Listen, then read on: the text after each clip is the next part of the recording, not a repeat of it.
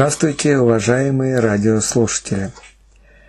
Наконец-то я вернулся к нашей радиопередаче, в которой мы будем говорить об экономической политике. Скорее критиковать существующую экономическую политику и давать полезные рекомендации нашей власти, ну а также и оппозиции.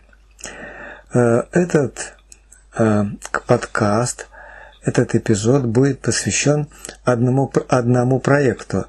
Э, его цена ни много ни мало 90,3 миллиарда рублей. Вот куда они, эти деньги, уже идут и пойдут, на ветер или на благо, мы сегодня об этом поговорим. Ну а я продолжу тему, которая была в предыдущем эпизоде. А, в предыдущем эпизоде я говорил про качество. И вот прежде чем ответить на вопрос, почему у нас такое качество, я хочу представить сначала три попытки улучшения качества в нашей стране к лучшему. Первая попытка – это госприемка во времена перестройки при Михаиле Сергеевиче Горбачеве. Ее цель была улучшить качество за счет контроля продукции независимым третьим лицом. Очень интересно, сколько денег ушло на ветер этого провального проекта. Один мой знакомый устроился в госприемку, зарплаты там были повышенные. Для меня очевидно, что затея была заранее ошибочной, а причина всего лишь, всего лишь в неверном толковании термина «качество». Спрашивается – Хороши ли будут женские сапожки? Кто должен это проверить? Ответ, по-моему, очевиден. Не независимый третий контролер, с которым всегда, кстати говоря, можно еще и договориться, а только сам потребитель. Другая попытка, она тоже хорошо запомнилась, она была локальная. Ее автором считался один из вице-премьеров либерального правительства, наш бывший губернатор Нижнего Новгорода Нижегородской области Борис Немцов. Он предложил ни много ни мало пересадить чиновников на отечественные автомобили. Правда, там целей было несколько. Одна из них – экономить бюджет на автопарк чиновников. Но на качестве, а ради этого это все и затевалось, наших авто это ну никак не отразилось. Более того, результат мне повезло увидеть своими глазами. Я в это время консультировал одного из крупных дистрибьюторов газа. Это была группа компаний. Она занималась продажей автомобилей. У нее была небольшая сеть магазинов автозапчастей, сервисный центр. Даже было свое ателье. Ну и главное, тюнинговая компания. Ну и спрашивается, кто выиграл тогда от затеи Бориса Немцова? только тюнинговые компании. Спрос на их услуги сильно вырос. Снаружи обычная «Волга», а внутри все импортное, заканчивая импортными, импортными движками. У нас в Нижнем тогда ставили э, моторы Toyota и английский Rover.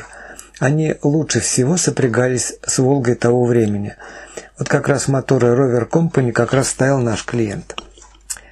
Переходим к третьей попытке. Она началась 30 августа 2017 года и будет продолжена 2017 года и будет продолжена до декабря 2025 года. Цель замечательной программы – повышение производительности труда на отобранных предприятиях аж на целых 30% за указанный период. И хотя в программе отмечено, что и аналоги похожие, похожие западные программы, вот у меня почему-то в ее отношении – очень большие сомнения. Во-первых, по оценкам ряда экспертов, во многих отраслях мы отстаем по производительности труда не на 30%, а в 2-4 раза. Второе. За 8 лет, пока будет действовать эта программа и денежки будут утекать на ее реализацию, повышение производительности труда на 30% вот за эти годы – за 8 лет должно произойти, как мне кажется, естественным образом за счет технического прогресса. Ну а при этом вот эти 8 лет западные конкуренты не будут уже сидеть сложа руки. Поэтому разрыв в производительности скорее увеличится, а не уменьшится. При этом а, отмечу, что названные бюджеты 93,3 миллиарда рублей большой доли планируются для переобучения и трудоустройства освобождающихся по результатам этой программы работников. То есть получается, что мы освобождаем их Производительность же увеличивается, и нужно еще куда-то их трудоустроить. Ну, есть еще одна пятая причина моего пессимизма в отношении к этой программе, но о ней мы поговорим в следующих выпусках. Мое оценочное принципиально мнение другое. Рост производительности труда должен по позволить повысить конкурентоспособность продукции. Ну и, несомненно, он должен отразиться и на улучшении качества. Например, для услуг время – это очевидная техническая характеристика продукта.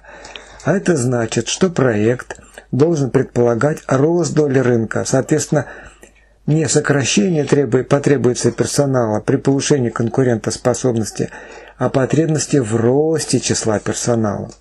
А вот если продукция будет не очень востребована, тогда рост производительности мало что даст. Но ну вот более подробно на тему качества и производительности я планирую поговорить дальше – ну а что касается суммы 93,3 миллиарда рублей, половина из которой, вероятно, уже потрачена, я бы этот, этой суммы распорядился чуть-чуть иначе. Но если бы мне было запрещено потратить эту сумму на себя или своих близких, а только на благо, я бы все деньги эти направил на лечение больных детей. На это денег всегда не хватает.